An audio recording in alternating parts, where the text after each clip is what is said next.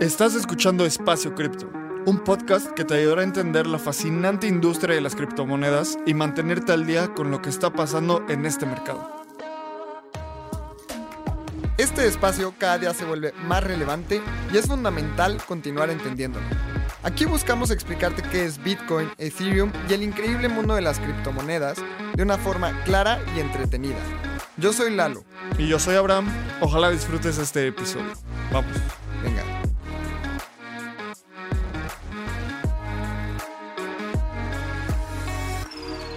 Hola a todos y bienvenidos a un episodio más de Espacio Cripto.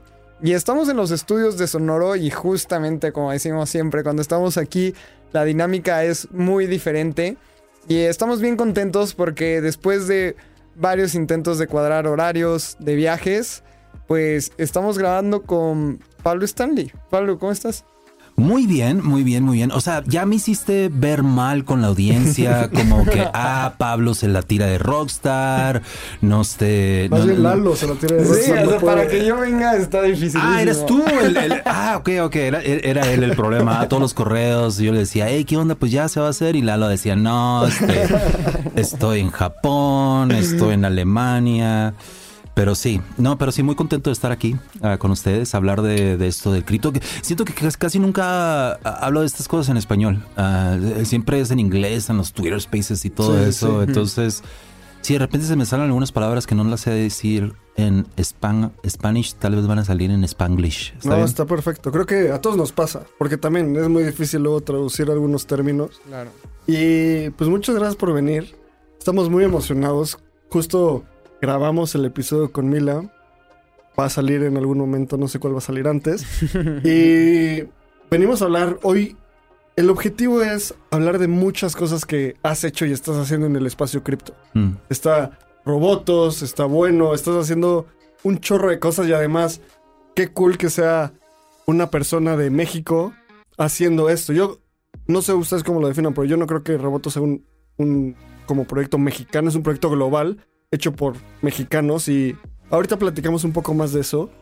Cuéntanos para empezar un poco sobre ti, o sea, eres el artista, creador de Robotos, pero antes de eso, ¿qué hacías? ¿Qué hacía Pablo Stanley antes de entrar al mundo de NFTs? Antes de entrar al mundo de NFTs, este, estaba, ah, pues, he sido diseñador por buen rato. Ah, desde, eh, digo, ya con, con un, como empleado como diseñador desde 1999, entonces ya bastante, así, de- así de viejo estoy. Pero sí, desde, desde teenager andaba ahí, de, desde adolescente estaba de- diseñando. Y hasta recientemente eh, estaba como cofundador y, y el CEO, que siempre que digo CEO se me hace bien raro, ah, pero de una compañía que fundamos este, dos, unos amigos y yo, ah, eh, que se llama Blush. Y, y ya, pues, este, llevamos un año y medio, este, pues yo pues, como CEO, este, slash diseñador, porque también le entraba todo lo que es el producto, porque pues cuando estás ah, empezando un equipo nuevo, pues ah, tienes que hacer de, hacerle de todo, ¿no?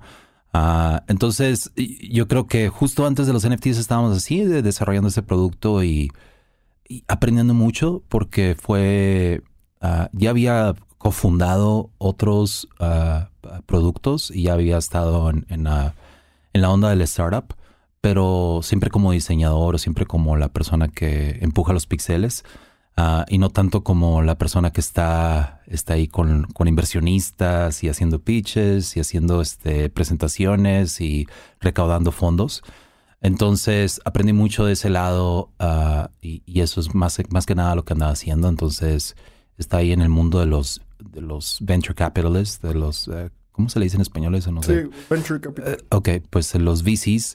Y eh, estuvo cool porque, eh, híjole, como es una constante, constante, este, eh, eh, te están diciendo que no. es siempre estar en contra de todo. Y pues ah, yo creo que por unos cuatro meses cuando estábamos empezando, tuvimos dos, tres inversionistas, bueno, tres o cuatro inversionistas al principio y estos eran lo que le dicen ah, friends and family, a los amigos y familia, pero también les dice los friends and fools, porque, porque los que invierten primero son los que, bueno, pues, porque tal vez porque te quieren mucho y porque dicen, bueno, pues ahí está un dinerito para tu proyectito, Pablo. Ah, pero luego ya viene la, la verdadera, este, el, el, verdadero reto de ir con todos los VCs y luego en medio de una pandemia, esto fue justo cuando estaba empezando la pandemia y luego pues tratar de hacer, brincar en Zoom con todas esas personas y, y convencerlos de que el mundo necesita más dibujitos y que el arte eh, debe de ser más inclusivo y debe de ser para todos y muchos decían, ok, pero pues ¿cómo vamos a hacer dinero con esto? Yo decía, no sé, pero el, dinero va a venir, no se preocupen. Ah, pero tuvimos ah, la, la, fortuna, tuve la fortuna y en el momento correcto y también por, por tener un equipo exageradamente talentoso que, que pudimos este, a recaudar fondos. Entonces, eso era un poquito de mi mundo antes de los NFTs, andar en ese, en todo eso que era ah, ah, ah, muy nuevo para mí, en estar en el rollo de, andar hablando, haciéndolo de payasito con los bicis y convenciéndolos. Tengo curiosidad, Pablo, porque veo que eres como muy artístico y siempre te ha latido como el diseño, etcétera. Nos decías que desde el 99. ¿Cómo fue tu proceso de ser únicamente eh, artista o diseñador a pasar este mundo de los bicis? ¿Tuviste como un shock cultural o se te hizo la transición muy sencilla? Porque como lo cuentas, tal vez te sentías en un mundo medio extraño a comparación de, en el arte. ¿Cómo fue este proceso? Pues fue, ah, como todo, fue un proceso difícil, fue un proceso de, reto, de, sentirte incómodo. Ah, pero yo, yo, creo y sentirme también un poco como el, impostor, ¿no? Porque estás ahí, como lo que tú estás diciendo, de repente, eh, pues yo, el artista, el diseñador, y tratando de convencer a estas personas que sí, déjame, te, te hago, te muestro nuestras proyecciones de este año y en, cinco años vamos a estar haciendo millones de dólares. Y así como que cada vez que decías esto me queda. La, la cosa es esta, mira, aprendí muchas cosas. Aprendí que número uno, tienes que, como todo, tienes que llegar con mucha confianza, pero también no mucha confianza, porque pues entonces eh, eh, van, a, van a ver que obviamente los les estás mintiendo. Tienes arrogancia. Sí, exacto, no, no puedes ir como arrogante, tienes que eh, ir, con, hey, estoy aprendiendo y nosotros... Uh, este, esto es lo que, lo que proyectamos, pero estamos dispuestos a cambiar y adaptarnos. Yo creo que eso es algo que, el, que es la verdad, ¿no? A final de cuentas, eso es lo que nuestro equipo y, es capaz de hacer ah, y de, lo que nosotros creemos que, que, era nuestra, nuestra fortaleza, que somos un, equipo muy talentoso que, puede adaptarse a lo que sea, a lo que se les venga y aparte que tienen mucha experiencia en, haciendo herramientas de diseño y haciendo herramientas de producto. Ah, entonces, llegar ahí, pues tratar de convencer a los VCs, como, como tú dices, como el diseñador, el artista, era, era muy incómodo para mí al principio porque porque es algo que, un mundo que yo no conocía, era algo que ah, eh, eh, aprender todos los términos, aprender eh, qué es lo que significa y cómo presentar las cosas de una manera que ellos, porque ellos tienen su propio lenguaje, entonces aprender ese lenguaje fue ah, un, camino un poquito, ah, no, sé, no sé, como con, con, retos al principio, pero luego pues le, le empiezas a agarrar la onda, ¿no? Este, como todo, yo creo que es, es importante ponerte en ese. Eh, en, esos eh, momentos o en esas situaciones en las que te sientes un poco incómodo, porque pues entonces quiere decir que estás, estás poniéndote en una, en, una oportunidad de crecer y de aprender y de. Ah, porque sí, porque muy fácil pudiera haber seguido simplemente, pues ya seguir diseñando y, y, pues tirándola haciéndola como que, que nada más haciendo lo que ya sé hacer. Y pudiera haber sido, pues no sé, digo, exitoso siguiendo haciendo lo mismo. Pero yo creo que, pues no, que eso no es divertido, ¿no? Sí, creo que justo, ¿qué dice ahí en tus tenis, Lalo? ¿Sí con comfort? ¿O cómo, cómo sí, es? sick discomfort. Sí, sick discomfort. Y creo que es mucho de lo que estás hablando, Pablo. Y creo que a mí me interesa mucho tu historia con el arte generativo. Porque hay gente que, o sea, yo defino, mucha gente dice como, no, pues este grupo de gente en NFTs fue súper suertuda, ¿no? Y para mí la suerte es la combinación entre que se te presente una oportunidad y la capacidad de ejecutar. O sea, para Ujú. sacarte la lotería tienes que comprar un boleto. No solo te cae de la nada. O, o si te cae, tienes que estar en ese lugar, ¿sabes? O sea, tienes que... es- son esas dos combinaciones.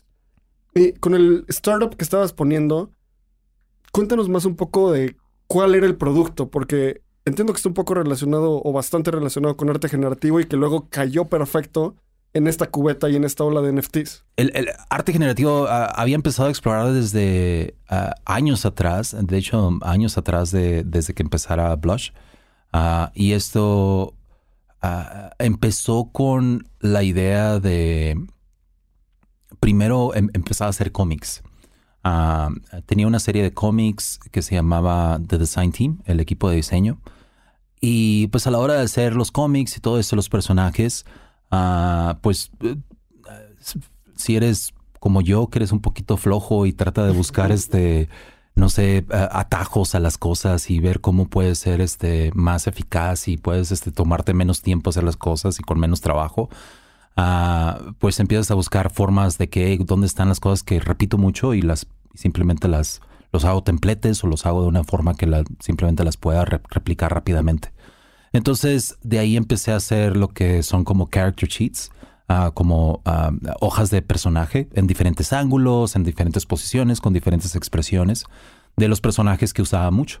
Ah, entonces, de esa manera, así cuando tenía una historia nueva que se me había ocurrido para hacer un cómic, este, pues iba a mi Photoshop este grandotote que tenía todas las expresiones y todos los ángulos. Y luego pues de ahí agarraba este peda- pedacera y hacía un collage este con los en mi en, los cuadros del cómic.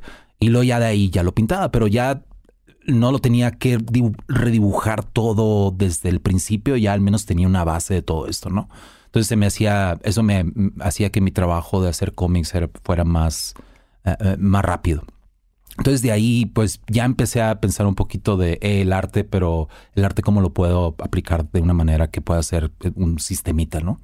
Un sistema que, que pueda reusar.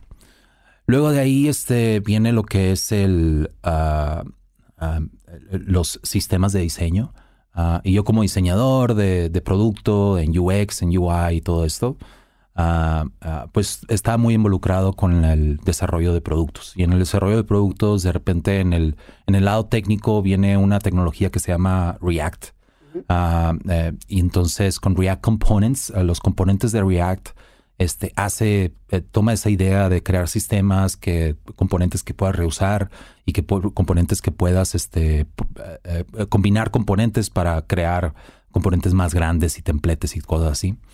Ah, entonces, con esta tecnología del lado técnico también vino del lado de diseño ah, herramientas que te permitían hacer ese, replicar un poquito ese, ese pensamiento de, de sistemas con crear los, los botones, los menús, los, los iconos, todas estas cosas que como diseñador usas una y otra vez, ¿no? Entonces la herramienta de repente, ah, en esos tiempos usaba mucho una herramienta que se llama Sketch. La herramienta me permitía ser más este, eficaz en vez de cada vez tener que dibujar un botón. Simplemente hacía un botón y ya nomás le decía el botón primario, el botón secundario, el botón cuando está deshabilitado. Hacía esos tres y ya los podía reusar muchas veces en, todos mis diseños, ¿no? En todas mis eh, eh, eh, interfaces que hacía. Y eso me hacía pues mucho más rápido, ¿no? Entonces, y luego, pues esta herramienta que se llama Sketch, ah, que eh, era específicamente diseñada para, para el diseño de interfaces, eh, pues la idea de librerías y de sistemas pues era pensado cuando fue diseñado para usarlo para hacer botones y, y- y- y- y cajitas y checkboxes.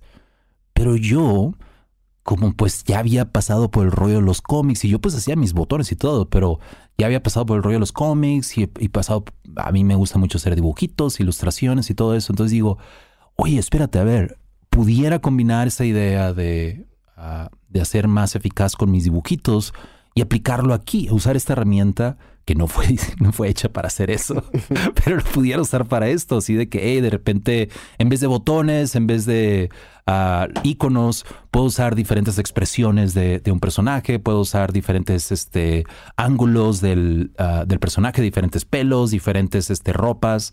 Entonces empecé a crear um, sistemitas que yo pudiera usar. De hecho, este, internamente en, en, en, en una herramienta ah, que teníamos que se llama Carbon Health, era cofundador de eso, cofundador en, el, en la parte de diseño. Entonces yo estaba tratando de ser en, el, en todas las ilustraciones de marketing y todo eso, cómo puedo hacer sistemitas que me, que me, que me ayuden a hacer muy rápido uh, y a la vez este, usar la herramienta y no, no tener que salir de la herramienta. Entonces empecé a usar uh, los sistemas eh, de diseño, pero con ilustración.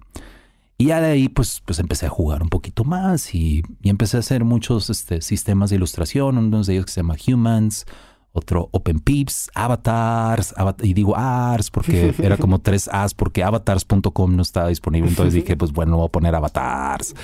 Uh, y así hice muchos sistemas de ilustración así en los que eh, uh, experimentaba con esa idea de, de, de, de, de tener la, uh, la, la, opción de cambiar todas estas cosas, el pelo, la, la piel, las expresiones, la ropa la, la posición, todo eso uh, con esta herramienta de diseño. Y luego no solo eso, pero dije, lo voy a hacer gratis, lo voy a poner para el mundo y lo hice open source. Y lo hice, de hecho lo hice, uh, la mayoría de ellos, creo, creo, que alguno tal vez no lo hice por, simplemente porque se me olvidó, pero los hice este um, uh, public domain, dominio público. Así, que quiere decir que la gente lo puede usar para lo que sea. Así para que no tengan porque mucho de esto de eh, Creative Commons, eh, las reglas son, hey, lo puedes usar, es gratis, pero me tienes que dar crédito, tienes que poner mi nombre en alguna parte. Y así como que, qué flojera para, para otro creador que buscar un lugar para poner Pablo Stanley, así como que no, o sea, no, no tienes que poner mi nombre, lo pongo public domain, úsalo como tú quieras y, y ya. Y, y eso no sé, eso, pues experimentar con todo eso fue, fue algo muy bonito. Y, y lo de ahí, pues vi que tenía, tuvo en, cierta parte mucho éxito porque mucha gente los usó. Uh, muchos diseñadores, muchos productos. Y si ven que de repente hubo una ola de muchos startups en sus, en sus páginas web que usaban muchas ilustraciones así como flat, de coloreadas y con, con, personas y decían, ¿por qué todas estas páginas se ven iguales? Me pueden culpar a mí porque muchas de estas ilustraciones son de las que puse gratis para que la gente los usara. Entonces, esa homogenización de la web, yo creo que participé mucho. Oye, Pablo, ¿en qué año fue todo esto? Esto fue, empecé en el 2000, uh, digo, 2016, de 2017, sí, por ahí. Es que justo estás hablando como de NFTs cuando no existían NFTs, ¿no? Porque Ajá. me gusta mucho cómo lo abarcas, porque estás usando el arte para contar una historia. Y muchos artistas del mundo NFT he, he visto últimamente en Twitter que es como, no me pregunten qué historia hay detrás de mi arte, sino más bien mi arte se siente, ¿no? Pero desde donde tú no los platicas es como un storytelling y más bien usas tu arte para contar historias. Y esto se me hace como muy específico de tu estilo y me gusta que das un lado a la creatividad, como que no lo haces muy... Es así porque lo digo, pero sí cuentas una historia detrás que nos permite imaginarnos más, ¿no? Entonces, ¿crees que, ¿crees que sea desde ese lado? Es que es eso, usar el arte y usar uh, la tecnología también. Uh, siento que de repente, como decía, hey, Sketch, esta herramienta que uso a diario, tiene esta nueva habilidad. Entonces es, es casi casi un reto, así como que, ¿puedo, ¿cómo puedo usar esta nueva herramienta o este nuevo feature, pero para contar historias o por hacer arte? Entonces, e, eso siento que para mí es, muchas veces es, es, casi casi un reto, ¿no? Ver, ver, nuevas tecnologías y cómo explotarlas de tal manera en las que se puede contar historias. Y, y otra cosa, yo creo también, algo que, que es muy mío, que, que, yo creo que recientemente me di cuenta de que eso era como, ah, mi misión en el mundo o algo así. Uh, ya cuando estás viejo empiezas a pensar en esas cosas. Pero yo, yo, creo que una de las cosas era, hey, el, el arte no es mío. El, el, arte es de todos. Entonces, por eso lo hice open source para, hey, yo puedo contar una historia, pero pues la historia que yo te pueda contar va a estar muy limitada. En cambio, si todo, si cuando lo haces abierto y cuando lo haces open source, das las herramientas a otros para que ellos también cuenten sus historias y les das ese, ah, en vez de, de, que tengan un canvas en blanco, les das un canvas con, con otras cosas que ya están un poquito dibujadas para que ellos empiecen a pintar y creen más cosas. Entonces, eso es algo que, que, no sé, que yo creo mucho en, el, en, la capacidad creativa de, de, todos, en la capacidad creativa de, de la gente que, que, toda su vida les han dicho o que se han dicho de ellos mismos que no son creativos. Y yo creo, no, si eres creativo simplemente tal vez has callado esa vocecita que tienes dentro de ti o tal vez este la has callado porque has pensado que no, eso es lo, no deja dinero porque te dijeron El mundo que te llevó a callarla, tal vez. Ajá, el mundo te llevó a callarla y de repente te convenciste en que no eres creativo ni creativa, entonces... Uh, y, y, y, y, muchas veces también uh, yo de este lado, del lado del artista, también se crea esta figura mítica del artista que sabe cómo hacer las cosas. Y yo me quedo, no, o sea, simplemente sé a qué botones a, a picarle y sé cómo combinar más o menos los colores porque lo he hecho mucho tiempo, pero eso no me hace más creativo, simplemente me haces alguien que, que entiende cómo usar las herramientas. Creo que hablas de muchos valores que se comparten en Web3 y en cripto. Creo que son cosas que van mucho más allá de, esta tecnología, que es este sentido de comunidad. También creo que eh, hablas mucho del arte, como muchas veces la, mucha gente habla de cripto, que dice como, pues no es que yo sepa mucho, simplemente tengo estos skills y los he desarrollado tanto, pero todos podemos llegar a tener como esas habilidades. Me interesa muchísimo que nos cuentes toda esta historia. Es Pablo Stanley de quién es, cómo, cómo ha crecido, cómo ha desarrollado empresas, cómo ha desarrollado tecnologías, cómo ha desarrollado arte. ¿En qué momento te empezó a interesar el mundo de NFTs y por qué? ¿Cómo caíste en esto? O sea, es un paso como obvio y por eso está como que ha, ido evolucionando estás aquí con todo lo que nos estás contando. Pero ¿qué fue eso que fue el punto que, que, te, que te abrió la curiosidad o te abrió la puerta? Sí, uh, bueno, la curiosidad empezó desde... Ay, perdón, estoy muy alejado. La curiosidad empezó desde, yo creo, desde 2019. Uh, y uh, más que nada por otros amigos que están muy metidos ahí en, ese, ese ya estaban metidos en ese mundo. Y, y pues me habían dicho de, de, las, las, posibilidades de las cosas que se pueden hacer en, en NFTs. Uh, y, ah, no, espérate, en 2019, no, 2020, perdón. Desde el 2020 ya me estaban diciendo, por ejemplo, amigos que están en Friends with Benefits y cosas así y todo el rollo de la comunidad. La verdad lo, lo escuchaba y me quedaba, ¡ah! No entiendo. sí, sí, sí. A todos nos pasa. Cuando la, la, la, primera vez que te hablan de cripto es como, ¿qué? Sí. ¿De qué estás hablando? Y, y, y más como el rollo de que, hey, pues es que mira, esto te da uh, este token, esta, esta moneda o esta, esta cosa te da acceso a esta comunidad y todo eso. Y yo así como, wow, o sea, como una suscripción o algo así, pues eso ya existe. Así que no, pero es que aquí pues el, el valor de esa moneda crece. Bueno, todo eso. uh,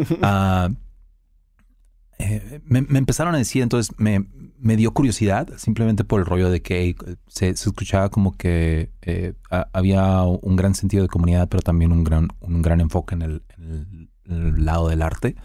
Uh, que se escuchaba muy diferente a lo que es como criptomonedas, pero simplemente aquí era como, bueno, criptocomunidades y, y, y el rollo de traer el arte al mundo del blockchain. Entonces eso me dio mucha curiosidad. Luego de ahí dije, bueno, pues, pues como todos en el 2021 em empezamos, ya que se, se, hizo más mainstream cuando de repente Beeple y otros artistas empezaron a... Yo creo que ahí fue cuando ya de repente todos em, supimos que era un NFT. Uh, pero yo ya sabía antes y luego con eso, así como que, ah, ok, entonces. Se pues, está agarrando tracción. Sí, está, sí es, de, es, de verdad, es de verdad. Pero también eh, creo que al principio se sentía como. Mm, sí y no, como, ah, es, es, es un. Va a ser un fat nada más, va a ser algo que, eh, que, que es ahorita y, y se le, eh, hay, hay hype ahorita y se les va a ir a la, a la gente, se les, va, se les va a olvidar en dos o tres semanas. Entonces, y, está raro, ¿no? Porque eh, trabajando en Blush, en, en arte generativo y todo eso, y era como que, Pablo, tú ya estás haciendo esto y mira, otros están haciendo eso. Sí, pero decía, pero siento que, que eso va a durar bien poquito, no es algo de, de verdad. Entonces, yo creo que al principio tenía un poquito de resistencia porque no sabía si era hype de verdad o era hype como nada más para hacer dinero a corto plazo o si era hype de que no, que es- esto sí es una tecnología que va a durar a largo plazo y por eso es que hay tanta gente detrás de esto. Ah, entonces, ah, eh, creo que tuve un poquito de resistencia al principio, Eh, pero que me metió, primero dije, bueno, pues voy a hacer mi primer NFT y hice un NFT de, de unos, de unas, este, unos dibujitos que tenía de, de animaciones de- de traseros animados. Y dije, voy a hacer, bueno, pues es- al parecer estos, todos los tipos de cosas que les gustan a los criptolocos, pues voy a poner una de estas cosas ahí y, y lo puse y, y na- y pasó, pasaron dos horas y nadie lo compró. Pero es que, o sea, ¿quién lo va a comprar? Claro. Nadie. Sí, sí, sí. Pero yo dije, ¿dónde están? ¿Qué pasó? ¿Dónde están mis millones? ¿Dónde está toda la gente volviéndose loca por esto? Lo ya puse. lo ¿por qué se ha vendido? Sí, lo puse en Rarible, o sea, lo puse en Rarible y pues nada, pues no, no sé, nadie lo vio ni nada, o sea, nadie le, le importó. Creo que puse un tweet así como que, hey, puse un NFT y todo así como, ah, ok. Ah, y, y, y más en esos tiempos como que aparte mis seguidores pues no, no eran... Sí, está- eran de la comunidad de Mm. Web3. Exacto, no estaban metidos en eso, eran puros otros diseñadores así como que, ah, ok, cool, pero no sé, ni mucha gente que ni siquiera tiene un, tenía una, una cartera cripto ni nada, entonces pues no les importaba, ¿no? Entonces, pues ahí me desilusioné mucho y dije, bueno, pues esto, ves, esto de los NFTs es un scam, no es cierto, bye, ok. Y luego ya, ah, creo que de ahí dije, ah, creo que puse dos dibujitos y uno se lo regalé a un amigo, el que me, me, enseñó todas esas cosas, y el otro me lo compró otro amigo, pero creo que me lo compró por, por lástima. creo que me lo compró porque dijo, ay, Pablo, pobrecito. no, de hecho me dijo, Pablo, yo sé que esto es histórico porque estás, no sé, me, me, me contó un choro así, me dio mucho sentimiento, pero a la vez, ok, qué bueno. Ah, le dije, pero me quedé por, por dentro, ay, pobrecito, no, porque no, nu- nunca, esto nunca va a ser nada.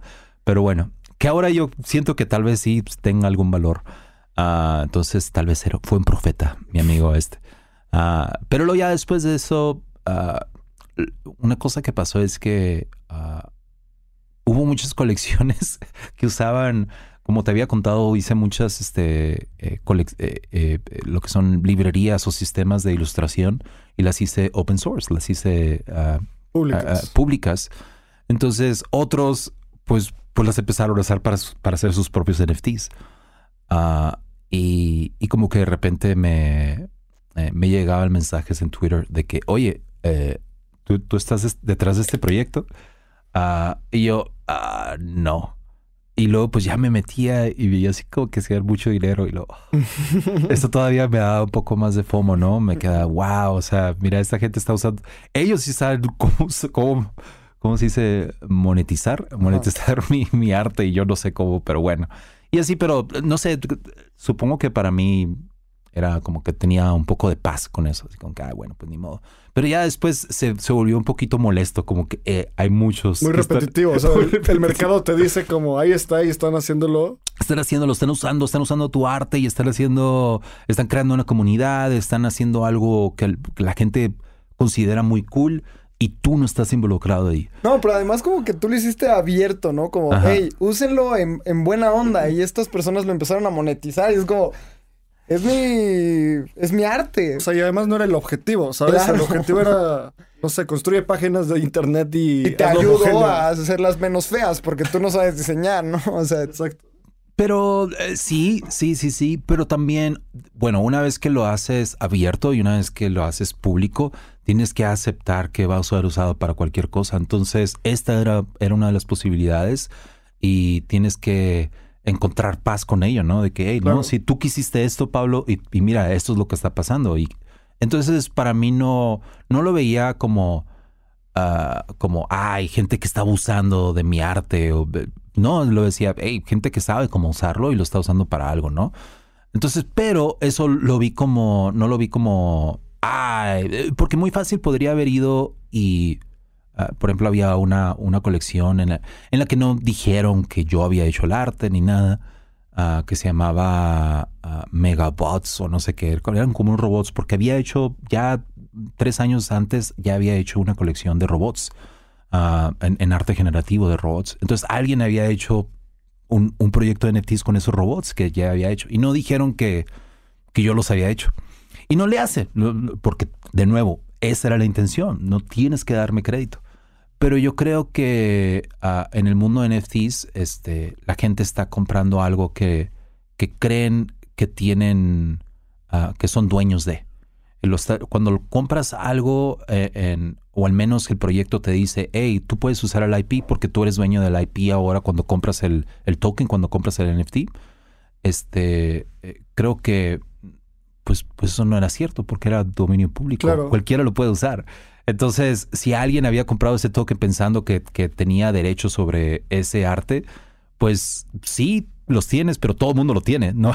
Creo que ahí justo, o sea, habla mucho de la codicia que hay y va a seguir existiendo y siempre va a existir en Web3 y en cripto. Y en NFTs esto, o sea, alguien vio eso, lo, en lugar de hacer su propio arte porque tal vez no tenía la capacidad para hacerlo, hizo el proyecto y vendió sobre una narrativa falsa. Y esa narrativa falsa es, tú eres dueño del IP y luego alguien se dio cuenta y dijo como, oye, pero esto no es algo que hizo Pablo hace cuatro años que es público. Y en eso así es como, Pablo, ¿qué opinas? Seguro, o sea, seguro te cayó eso. Y creo que estoy un poco haciendo el spoiler porque más contar su historia. ¿En qué momento la colección de Robotos entra en esta historia? ¿Cómo, cómo empezó Robotos en el mundo de... para hacer la colección? Sí, y es que fue eso. O sea, había una colección que se, de los, los manga bots, o no sé cómo se llaman. Este me metí a su Discord. me metí al Discord, ya se había vendido y todo, y tenía una comunidad grande detrás. Y me metí así como que, hey, este, solamente para que sepan, hey, qué cool, este, que, les gusta mi arte. Yo soy el artista detrás de esto. Uh, es una colección que hice uh, años atrás. Y, no sé, digo, simplemente para que sepan, yo soy el artista. Pero no era como que, hey, yo soy el artista y denme dinero o algo así, porque eh, eh, creo que fácilmente pudiera haber tratado de pelear eso. Ah, pero, número uno, que flojera y aparte, esa no era la intención. Y, y, ya, bueno, la cosa es que me metí al Discord y dije eso, era un mensaje así nada más como que, hey, qué cool. Y también, y, la gente se enojó.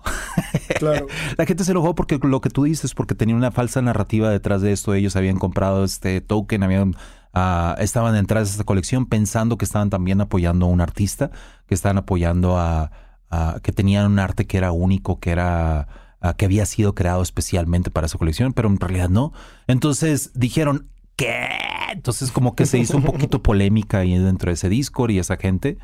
Ah, y, eso también yo lo vi como una oportunidad porque dije, bueno, si, si les gustó mi arte que hice hace tres años, seguro les va a gustar un arte que haga nuevo. Entonces, de ahí, esa, esa noche ah, no podía dormir y dije, ¿sabes qué? Voy a hacer una colección nueva, voy a hacer un sistema nuevo. Y, y digo, si ya les gustaron los robots, pues voy a hacer otros robots, pero en otro estilo.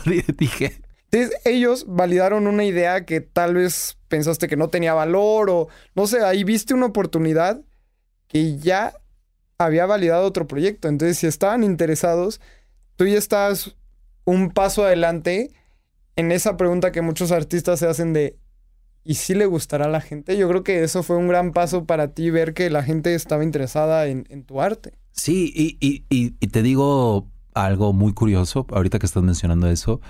Ah, específicamente es esa colección de robots que había hecho tres años atrás. Nadie la había pelado. La había puesto, había hecho videos, lo puse en Product Hunt, hice pues mi mini campañita así como yo solo de social media y puse los robots y todo. Hasta hice, hasta hice una canción de los robots y todo. Nadie lo peló. Nadie lo peló cuando lo saqué porque yo creo que en el momento, porque mi mercado, eh, la gente que me seguía y, los followers eran otros diseñadores, ot- otra gente en, en el, en el mundo de UX design y product design. Ah, entonces como que ellos dijeron, ok Pablo, pues no, están cool tus robots, pero no sé qué hacer con estos robots. Claro. es como... Sí, ¿para qué los uso? ¿Cuál es el producto? Y en ese ¿Y tiempo... estos robots los vendías o eran open source? No, eran open source. Ah, y, y los ponía ahí afuera. Y, y me acuerdo que en ese tiempo también, como que los chatbots estaban a todo lo que da. Entonces todo el mundo tenía su chatbot y, no sé qué, y con AI, y que no sé qué, y con Machine Learning, que, que era pura mentira. Casi todos eran simplemente eh, arbolitos de diálogo que, que- que nada más Claro. sí o no y te llevaba a, a- a otra. Pero bueno, es otra historia. A final de cuentas, los chatbots eran muy grandes. Entonces dije, ah, voy a hacer un- una colección de, de bots y la gente los va a usar para sus chatbots. Pero bueno, nadie los peló. Y de repente, tres años después, veo gente, un Discord con miles de personas hablando de mis robotitos y volviéndose loco por mis robotitos. Y yo así como, "Ah, mira, lo que tú dices, la validación y uno como artista, porque como artista a veces hasta... Queremos que la gente nos dé atención y nos diga, ay, Pablito, qué bonitos tus dibujitos. Y ay, ay, no, no me digas eso, no es cierto. Pero por dentro nos gusta, ¿no? Claro. Porque, pues, pues bueno, no, no dejamos de ser este un poquito egocéntricos y, bueno, al menos yo. Y, Como artista y como humano, güey. O sea, como humanos, sí. Todos necesitamos que nos digan que, no sé, que, que, que lo que hacemos está bien, ¿no? Entonces, eh, cuando le pones mucho cariño y mucho amor a algo, eh, se siente bonito que de repente alguien diga, ah, mira, oye, sí está cool esto, ¿eh? Entonces, de repente, mil personas diciendo esto a la vez en un, en un Discord, que para, por, por cierto ni sabía usar Discord. Cuando me metí ahí, ¿qué es esto? ¿Qué es todo esto? Y ahí les puse, hey, yo soy esto. Y esa noche, te digo, ah, hice una colección nueva. Así, hice lo básico, como, como 10 trades de esto, 5 trades de esto. Hice lo- los primeros robots, así, los primeros robots los hice en esa noche. Y en la mañana del siguiente día no pude dormir, así no dormí nada. Y a la mañana del siguiente día eh, me metí otra vez al Discord ese y me y puse en Twitter y les dije, hey, por cierto, si les gustaron mis robots, aquellos, pues ya hice unos robots nuevos. Y pues la gente, ah, sí, ahora sí vamos a apoyar al artista. Y pues ya hice un Discord y, y ya de ahí historia, pues este, tu- tuve, eh, convertí algo, que quiero creer que, que de algo que pu- pudiera haber sido como polémico, como, de hecho empezó como con, con esa polémica que, ay, qué feo, pero bueno, aproveché esa, ese, eso que pudiera haberse visto como algo malo y lo traté de convertir como en algo bueno, como una oportunidad. Creo Sí. que veo, veo muchísimas cosas de lo que estás diciendo. La primera es la simplicidad o la facilidad que dices. O sea, no pude dormir esa noche, hice 10 trades, los empecé a mezclar. Y es como, a ver, si yo quisiera hacer eso, no hay, no hay forma. Pero son skills diferentes, ¿sabes? O sea, yo hay veces que me ha pasado como, no puedo dormir y hago un framework o escribo algo o algo así. O sea, como que cada quien tiene sus skills. Entonces, creo que regresamos a lo que decía de la suerte. O sea, es la capacidad de ejecutar y que se te presente la oportunidad. Y muchas veces pasa en una noche que no puedes dormir y dices como, terminas de escribirlo y dices, wow. Justo yo pasé semanas sin dormir porque no podía dejar de pensar en algo de NFTs, que luego les cuento. Y otro de los puntos que, que, que se me hacen como súper fuertes es como de... Admiro mucho cuando la gente tiene dos capacidades, entre muchas otras. La primera, que no es- tiene que ver con esto, pero admiro mucho cuando la gente se puede burlar de sí misma, porque es como olvidar la arrogancia y burlarse de sí mismo. Y la segunda, la gente que tiene esa capacidad de convertir energía negativa en algo positivo. Mm. Porque sin duda alguna entrar a un Discord y decir, o sea, todos, bueno, si nunca has entrado un Discord y estás escuchando esto, solo bájalo, entra a cualquier servidor y vas a entender que es una jungla. Sí. O sea, es una jungla y que alguien llegue y diga, oigan, todo lo que ustedes creen, sí está bien, solo que hay una pequeña mentira que es fundamental y yo soy, o sea, bien intencionadamente, pues nada más para que sepan la verdad. Me imagino cómo se desató toda esa polémica, esa jungla y convergió en una, lo digo siempre, en una de mis colecciones favoritas de NFTs que transpiran bondad y transpiran buena onda y transpiran coolness, ¿sabes? Claro. Mm. Cuéntanos sobre robotos, porque creo que no hemos llegado a ese punto de qué es robotos, qué significa para ti robotos y cuál es la comunidad detrás de robotos. Perdón, perdón. Antes de esa, me gustaría saber cómo, o sea, esa noche, ¿qué pasaba en tu mente? ¿Era hacer los robotos o el storytelling detrás? Porque a mí lo que más me gusta de robotos es como ese, todo este storytelling y, y las cosas que te puedes imaginar, como chaquetas mentales de decir, es que justamente estaba viendo la colección, ya hay unos que tienen un corazón. O sea, hay unos robots que tienen un corazón, entonces como, a ver, no todos los robots entonces podrían tener corazón. Mm. Entonces, ¿O sí? O eh, pero ¿por qué te enseñarían unos que sí tienen? O sea, no sé, como todo este misticismo detrás de la colección, ¿ya lo habías pensado o más bien como que, no sé, o sea, platícanos cómo materializaste esa idea y cómo fue tu proceso creativo de decir, primero hago los robots, luego el storytelling y después se convierte en esta colección de 9.999 NFTs. Sí, ah, digo, una combinación de cosas. ah, eh, robots siempre he dibujado desde niño, pues digo, eh, creciendo en los ochentas con Transformers y con todas las este, caricaturas de los ochentas que combinaban monstruos y robots y gigantes y tortugas ninja y todas las cosas. Este, como que los robots siempre han estado en mi cabeza como algo que dibujo, ¿no? Ah, y ah, recientemente, antes de Robotos, estaba pensando ya en otra colección de NFTs. Antes de Robotos ya tenía la idea de sacar una colección de NFTs y que se llamaba The Techies.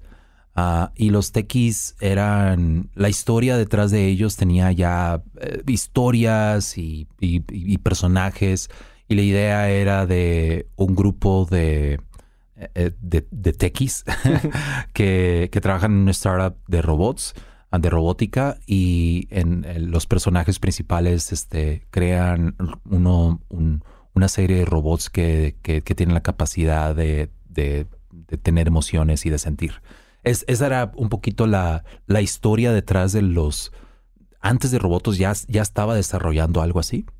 Entonces, luego vino esto de los, ah, los, los, los mo- momobots, o no sé cómo se llaman, ah, que este, dije, ah, mira, los robots, ok, ¿sabes qué? Ah, ah, de los techies ya tenía personaje de robots, el, primer robot que tenía la capacidad de sentir y la cosa es que se, se desarrollaron más. Entonces de ahí ya tenía un poquito la historia. Dije, los robots, los robotos van a ser, este, es, van a ser basados en eso. Y luego dije, y en un futuro, eh, el, el, el backstory del- de los robotos es ese, son los techies y todo esto, de ahí vienen. Ah, y los robotos en realidad ah, son, eh, son 500 años en el futuro y en realidad el génesis de estos son los techies y tal vez luego desarrolló un poquito más la historia de los techies. Entonces tenía un poquito de eso ya, ya tenía una historia desarrollada, pero también mentiría si no dijera que, hey, bueno, a la hora de estarlos creando, así como tú dices en la noche, pues no pensaba un poquito de eso, pero no tanto, ¿no? Estaba pensando en las cosas técnicas, estaba tratando de ver cómo intenté diferentes diseños de cómo iban a ser, si iban a ser solamente frontales, si se iban a ver en, en, modo isométrico, si se iban a ver ah, así o allá. Entonces, ah, eh, una de las cosas que yo creo que me tardé una o dos horas fue el, el, ok, hacer el templete de cómo va a ser todo, porque ya una vez que haces eso, pues ya no hay vuelta atrás, porque ya, ya de ahí es más hacer los trades y hacer todas las, este, las diferentes cosas basándote en esa, en esa figura. Entonces, primero fue iteración en esa noche de, de tratar de buscar el, el ángulo que me gustaba. Y los hice eh, sin perspectiva. Ah, dije, Hay que encontrar ese tweet para, para ver como los primeros bocetos. Sí, sí, sí. ah, y, de hecho, los techies son eh, cuando los estaba haciendo. Si, si buscas en mis antes de robotos y te vas este, unos días atrás, ya estaba desarrollando y estaba compartiendo algo y eran isométricos. Ah, pero me dije, ¿sabes qué? Isométricos tal vez me, me va a costar un poquito más trabajo hacerlos. Voy a hacer este, voy a hacerlo un poquito más rápido. Eh, una, busqué un templete que fuera, que, que me fuera más fácil desarrollarlos. Entonces, de nuevo, viene mi lado flojo, viene mi lado de, de tratar de hacer las cosas más fáciles para mí mismo. Ah, y y caí, en, caí en un caí, caí en un templete sin perspectiva. Si te fijas, el, el roboto está plano de enfrente y está, nada más se ve el frente y se ve el lado. Y así todo está el cuerpo, también se ve el frente y el lado. No ves lo de arriba. No ves esta parte, los hombros de arriba o la cabeza de arriba, no lo ves. Ah, porque no tiene, no tiene eh, eh, punto de perspectiva, en realidad es plano. Entonces eso, eso ayuda mucho a que, a, que el, desarrollo de los dibujos y todo sea muy rápido.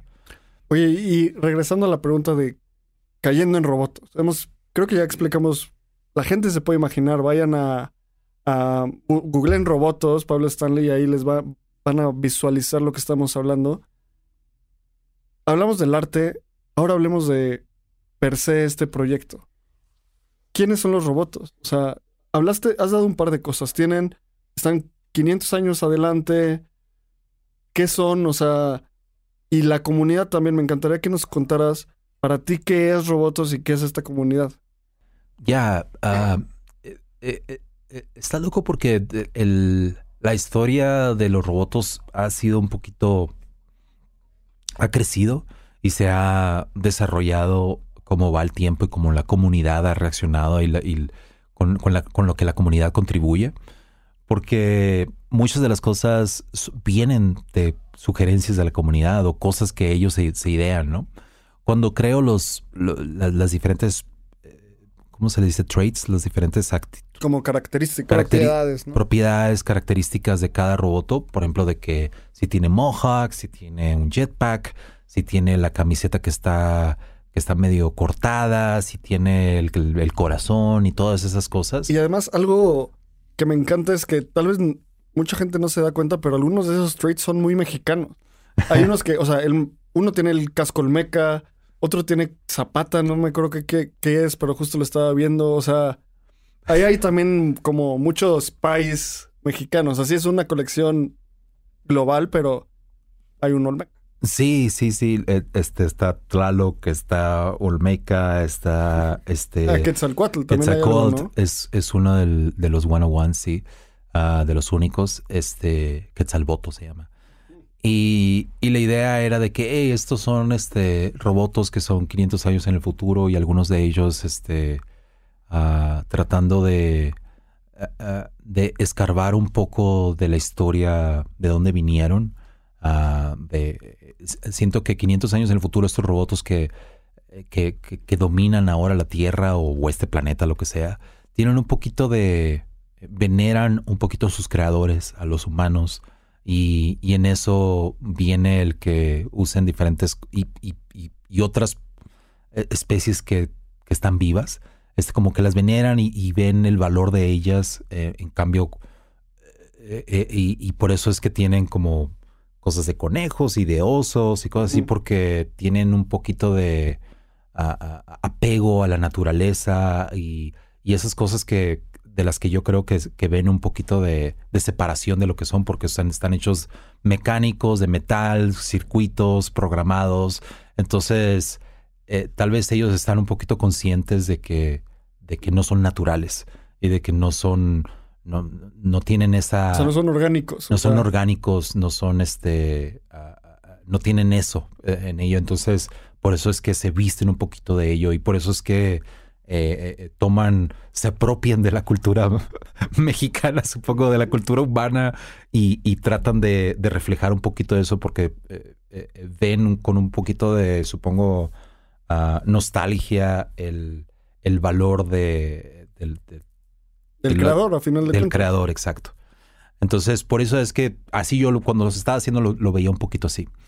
Ah, y sí, digo, pues porque soy mexicano y le, trato de meter ahí la jiribilla y le trato de meter este donde pueda y sacar de onda a otros, al- a, los gringos y a otros de ¿qué, qué es esto. Y ya, pues es una oportunidad para mí de que, hey, no, pues déjame te digo de, de Quetzalcóatl y déjame te digo de Tlaloc y déjame te digo de Zapata y Sí, de México. Ajá, de México, pues. Entonces, cosas que para mí son, pues son importantes, ¿no? Y pero, pero muchas, muchos otros, este, características y propiedades son, reflejan un poquito también de mío, ¿no? Del artista. Ah, pero de, de que, bueno, la moja y los, el punk y eh, muchas, muchas diferentes cosas que tienen ahí reflejan cosas que, que me gustan a mí, de que, eh, por ejemplo, para mí la película de Pulp Fiction fue eh, creciendo en los noventas fue, fue simplemente antes y después para mí. Ah, ah, escuchar a, a Nirvana ah, fue un momento de antes y después. Después de eso cambió mi, mi perspectiva del mundo. Entonces, por eso es que puse unos lentes de Kurt. Por eso es que puse también este, un, un pelo que, que se ve como Mia Wallace, este, uno de los personajes de Pulp Fiction. Como que son cosas que yo tengo adentro y pues trato de ponerlas en, en- en aquí y allá, ¿no? En las cosas que hago. Y no es solo, es, es que es simplemente parte con la- de las cosas con las que crecí y, y las reflejo en mis dibujitos y mis garabatos. Me encanta todo este tema, justo como el, como de las piezas escondidas dentro de la colección, ¿no? Y me gustaría también que nos platiques, porque empezaste con Robotos, pero sabemos que Robotos es un. es algo como a muy largo plazo. Entonces, ¿qué sigue para Robotos? Después sacaron Robopets, que a mí es como. Lo que más me gusta. O ¿Te sea, soy- compraste al Rambo o no? soy, soy un amante de los, de los animales y estoy detrás de específicamente uno. O sea, yo ya vi cuál va a ser mi Robopet para toda la vida. Y de hecho, o sea, mi perro lo tengo en mis tenis y todo el tiempo ahí anda conmigo. Y este. Y, y vi, ese, vi ese Robopet y dije, tiene que ser mío. Y de hecho, yo, yo conocí Robotos por los Robopets. Mm. Porque me gusta, o sea, me siento como muy, muy atado emocionalmente a mi perro. Entonces, sabemos que están los Robopets, sabemos que está Robotos, sabemos que es un proyecto a largo plazo y después me metí a ver como el roadmap y decía que Robotos quiere ser un, un show para niños. Entonces, ¿qué sigue para esta colección? Que obviamente sabemos que se están cocinando un montón de cosas detrás, pero platícanos qué sigue para Robotos después de, de todo esto que estamos platicando. Eh, uno de los, yo creo que el enfoque eh, eh, principal eh, para, para mí, y yo creo que pues se lo meto al equipo y trato de meterlo en la comunidad, es el contar historias. Ese es, es lo que más me, me impulsa y lo que más me mueve. Entonces uso, estoy usando Robotos como un medio para tener una audiencia y contar historias y seguir ah, haciendo eso, desarrollar ah, munditos y, no sé, personajes. Entonces, con Robotos, ahorita una de las cosas que estamos haciendo es nuestro metaverso. ah, sí, p- pero no sé, metaverso tiene una connotación un poco negativa. Ah, ah, es, es más bien un, un- como un mundo eh, en, en dos dimensiones en las que puedes usar tu roboto y cualquier NFT y lo puedes usar para caminar en este mundo. Entonces, este, y este mundo es que llamamos Robotoland. Ah, y Robotoland tiene diferentes mundos, tiene diferentes ah, cosas que puedes hacer. Ah, entonces, uno de los enfoques es eso, es crear las historias, crear las aventuras, crear los personajes que llenan este mundo y, e invitar a otros para que puedan este, eh, pasar juegos y, contar, digo, vivir esas historias juntos en este mundo. Eso es uno. Otra forma en la que nuestro enfoque es de, de desarrollar historias es eso, el show animado. Ah, el show animado es, eh, es, es, es, es propiedad intelectual nueva, pero este, mucho de lo del fondo y todo esto está basada en robots. Pero en, en, en, ¿cómo se llama? A la hora de ir con, con lo que es este, los medios tradicionales, pues ellos quieren propiedad intelectual nueva, ¿no? Entonces, ah, he desarrollado con el equipo de, de Time Studios ah, y con otros escritores y un, y un- y un- este, equipo de producción otro- nuevos personajes y, nuevas historias ah, que están basados en robots, en el mundo de robots, este, viven en ese universo. Entonces, ese es otro de los enfoques también y pensamos brindar a la traer a la comunidad también de, de alguna forma para involucrarlos en este desarrollo de, de las historias esas. Y, y ya, eh, eh, eso, esas dos cosas. Solo Sí. eso. Solo eso. Un, meta- un- un lugar digital donde la gente puede ir que puede o no ser un metaverso y una serie animada. ¿Qué proyecto de NFTs tiene eso también? O sea, Sí. Pero pues bueno, vas a la, a la comunidad y no se les hace suficiente, quieren más, siempre quieren más. Y luego como que ven un show animado. Y luego pues un show animado, por ejemplo, ah, eh, tarda mucho, digo, para ponerlo de, de- de la creación, lo que son los personajes, escribirlos, este, crear este mundo y todo este, ese universo, ah, de lo que creen, que- cuáles son sus obstáculos, todo eso, y luego empezar a escribir lo, lo que son los, los episodios y luego imagínate animarlo, producirlo, todo eso y luego ya vendérselo a, a una distribuidora. Todo eso se va a tomar como un año y medio, dos. En el mundo de NFTs la gente lo ve de que, ¿qué? No, yo quiero algo ya hoy. Quiero algo mañana, quiero una historia que pueda contar y que pueda revender mi roboto al doble del precio que yo lo compré. Entonces está, está muy raro porque uno como artista y como eh, eh, desarrollador de historias y, que te preocupa, que te preocupa eso y los, los personajes y lo que creen, eh, a veces es un poquito extraño estar en este mundo en el que la mayoría de, la gente, ah, la mayoría de la gente que está ahí, lo que les lo que, lo que les impulsa más y lo que los mueve más es la oportunidad de hacer dinero. Creo que es algo bastante natural. O sea, a final de cuentas, justo el otro día estaba leyendo un artículo que comparaba el renacimiento con el NFT Fever. Mm. Que el renacimiento vino después de que los Medici lograron hacer una institución financiera a lo largo de Milán. Bueno, de Italia. Y que no estoy seguro que haya sido en Milán. Entonces, fact Florencia. Florencia, ok. Eh, y todo este crisis, o bueno, no crisis, este craze, esta ola de NFTs vino después del DeFi Fever, del DeFi Summer. Porque la gente tenía dinero y quería como flipear su dinero y hacer más dinero. Y como siempre digo, puedes entrar a, a lo que sea de cripto por querer hacer dinero. Luego te quedas y dices, ah, no, pues está chévere la tecnología. Y al final por los valores, pues te quedas y ya dedicas toda tu vida a esto. Algo que me encantaría que nos cuentes, Pablo, es yo soy muy bullish en robots y creo que van a hacer muchas cosas muy cool. Y tú también, además de robots, tienes este proyecto que se llama Bueno. Cuéntanos un poquito de qué es Bueno y hacia dónde ves que va Bueno. Bueno es una... Um, es... Blush se convirtió en Bueno. uh, Blush, el equipo de Blush y todo, uh, de repente después de ir por la experiencia de robots y todo, uh, les dije al equipo, ok, ya, vamos a hacer NFTs. Vamos a hacer pivoteo. Pivoteo uh, extremo.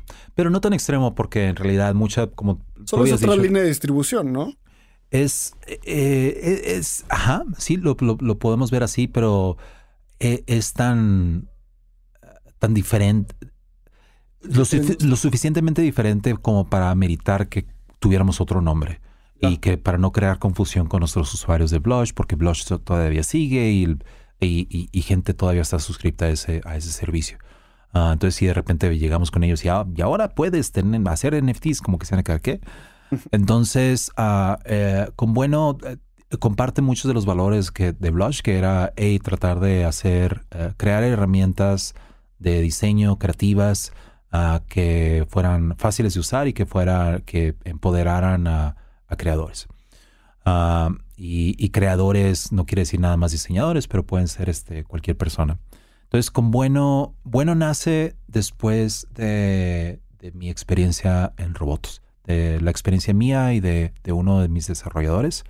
Ah, después de pasar por todo eso, me di cuenta de muchas cosas en el espacio de, Web 3 ah, y de NFTs, que muchas de las herramientas, muchas de las cosas que yo como artista, como creador que quería hacer, no, no existían las herramientas o las herramientas que, existían.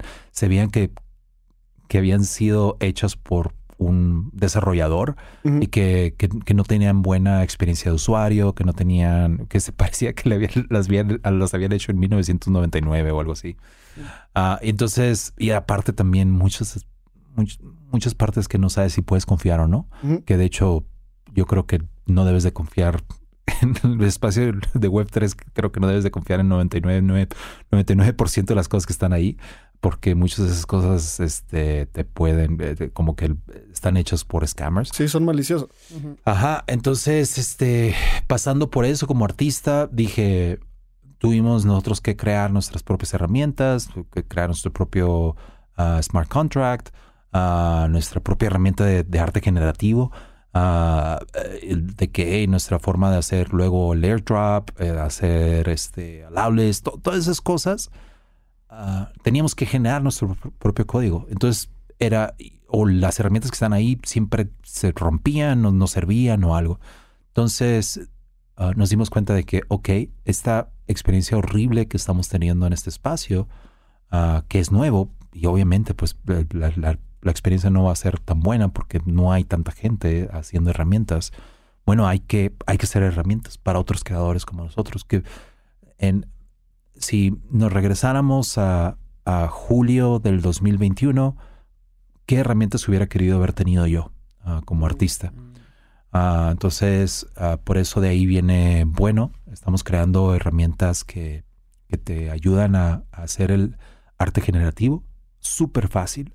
O sea, si quieres, en serio, está, de- a veces hasta siento que vamos, vamos a inundar el mercado de NFTs y la burbuja por fin va a explotar. Ah, si, si de repente la burbuja explota, que, que- que lo veo pronto, yo creo que, que- que estamos contribuyendo a ello y, y me da mucho gusto para que, que sí, yo creo que tal vez este, se va a caer el hype y luego de repente las herramientas que en realidad la tecnología que se enfocan en la tecnología y no en el marketing y el hype Claro. van a crecer. Pero bueno, es otra historia. A lo que voy es que eh, empezamos a crear este, herramientas. Una de ellas este, es para el arte generativo, para hacerlo muy fácil. Si tienes, este, si eres artista, este, puedes hacer una, una colección de 10.000 ah, ah, tokens muy, muy fácilmente. Pero no nomás eso, sino que hey, yo como artista también, yo qué tipo de control quiero tener en una colección de que en lo que es la rareza, en lo que es este eh, diferentes características que no quiero que se combinen, diferentes propiedades que quiero que sean únicas o que, ah, que, quiero que sean este eh, solamente esta propiedad con esta propiedad simplemente se combinan. Este tipo de control son las cosas que, que- que- que esta herramienta ah, te da y aparte de ahí pues exporta todo lo que es el, el metadata, las imágenes listas para ponerlas en, en el Interplanetary eh, File System ah, en IPFS. ah, y, y ya, esa es una de las herramientas y ahora ya pronto vamos a... a- a- ya lo tenemos en, en alpha mode, ah, pero lo- pronto lo vamos a hacer público en, en beta. Yo creo que los usuarios que, que han usado nuestro arte generativo es este, una herramienta de sin código que puedas hacer tu propio smart contract. Ah, ¿Cómo se le dice smart contract? Contrato Un inteligente. contrato inteligente, sí. Ah, sí, ok. Bueno, que puedas crear tu contra- contrato inteligente. ah, ah, con- eh, eh, si creaste una, una colección de arte generativo con, con, con bueno, lo puedes conectar a tu contrato inteligente y poner todas las diferentes cosas que vas a ne- necesitar, de que allow list, preventa, este, eh, delete, ah, todas esas cosas que, que quisiera hacer, que necesitaría ahorita, necesitaría un, un- un desarrollador para hacer todo eso. Nosotros lo, lo estamos haciendo muy fácil para que cualquiera ya simplemente pueda a- hacer deployment de su, ah, de su contrato en el blockchain con su arte. Entonces, Bueno, eso es una sí. herramienta. ¿Qué tan bullish te sientes después de esto? Pues ya, ya estamos. Entonces, esta noche no voy a dormir y voy a sacar NFTs de espacio cripto. Sí, O sea, en, en serio, sí. eh, ahí tenemos tutoriales y todo y, y nuestra, nuestra onda es de que gente...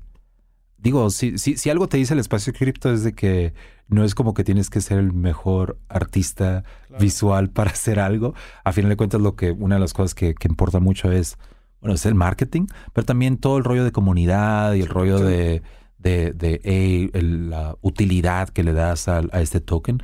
Ah, entonces, aun si tus garabatos no son los mejores, tal vez este el, el es- el espacio cripto te los va a aceptar y hasta, hasta tal vez hasta más bullish van a ser porque van a decir, ah, mira, estos dibujos feos Arriba el est- garabato. están cool, este, están cool porque están feos. ¿sabes ahorita te, te vamos Sí. a enseñar nuestro primer logo. Ah, sí. es, es, Es una estuvo broma. hecho en PowerPoint. Es una broma. Estuvo buenísimo. No, el- no sé si el primero. Ah, ya me acordé. Sí, ahorita te lo enseñamos. Oh my no, God. Ay, no, pues esta conversación podría seguir y seguir. Justamente, yo creo que ya llevamos uno, una hora veinte, pero tenemos que tenerte otra vez aquí Mm. por, por el estudio. Pablo, muchísimas gracias por venir. Justo, pues no sé, creo que ha sido una plática súper amena. Ten- tenemos que volver a hacer esto. ¿Cómo la gente te puede encontrar? ¿Cómo puede encontrar robots? Está por todos lados, pero Eh, todos los proyectos que, que tienes, ¿cómo los pueden seguir? Sí, ah, bueno, me pueden seguir a mí como Pablo Stanley en Twitter. Ah, ya no, no tengo Instagram, me lo borraron, no sé qué pasó, pero siento que hasta fue algo bueno. eh, parecía, no me enfoco en Twitter. Pero bueno, Pablo Stanley, y ya de ahí pues van a ver diferentes links para los diferentes proyectos. En, uno de ellos es este Robotos, y creo que es Robotos NFT ah, en Twitter, ah, y en, en- en el website es robotos.art. Pero también simplemente googlealo, más robo- Robotos Pablo Stanley. Y también bueno, bueno.art. ah, oh, y también tengo un proyecto nuevo que se llama Humankind, ah, que, a- que apenas estoy desarrollando y si les gustan dibujitos este, en blanco y negro, yo creo que tal les va a gustar. Y ah, esto todavía no sé qué, qué vaya a ser, pero sí. Están bien chidos. ot- Otro, Están buenísimos. Ahí estamos en el disco. Así que, bueno, Pablo, muchísimas gracias. Siempre cerramos con esta pregunta. A ver. Y es, si pudieras decirle algo a Satoshi Nakamoto, te comunicas con esa persona. ¿Qué le dirías? A ver, espérate, Satoshi. Es el, es el de Bitcoin, ¿verdad? Es el de Ah, Bitcoin. ok. Es el mero. Es, es- Pero, bueno, ah, es la persona que creó. Pero, pero si es de verdad, porque es un mito o si es de, de verdad. Entonces, esa es tu Nadie pregunta. sabe. Na- nadie sabemos, pero digamos que si es el- el- la, el- la entidad del espíritu ah, en cripto, ¿qué le diría? Ay, Dios. Le diría. este. Todavía tienes tu wallet address. Todavía lo tienes porque seguro usted debe tener mucho. tienes tu clave y todo. ¿Cómo es eso? Porque supongo que. Imagínate que se le haya perdido. imagínate todo. Creó este Bitcoin y- Bitcoin. Y haber, y haber perdido su llave privada. eh, Así nomás le, le preguntaría, ¿todavía tienes tu llave privada? Y a ver si, eh, nomás eh, para, para validar que sí, que sí lo hizo bien. Ah, no, nomás le diría gracias. Ah, sí existes. Sí. pues Pablo, muchísimas gracias. A nosotros nos pueden encontrar como Espacio Cripto en Twitter, en Instagram, también estamos haciendo TikToks. Recuerden ir al evento de Entrando al Espacio Cripto el 28 de mayo. Tenemos varias sorpresas ahí con, con Pablo, con el equipo de Robotos. Y muchas gracias por escucharnos. Nos vemos en la siguiente. Muchas gracias. Beep boop.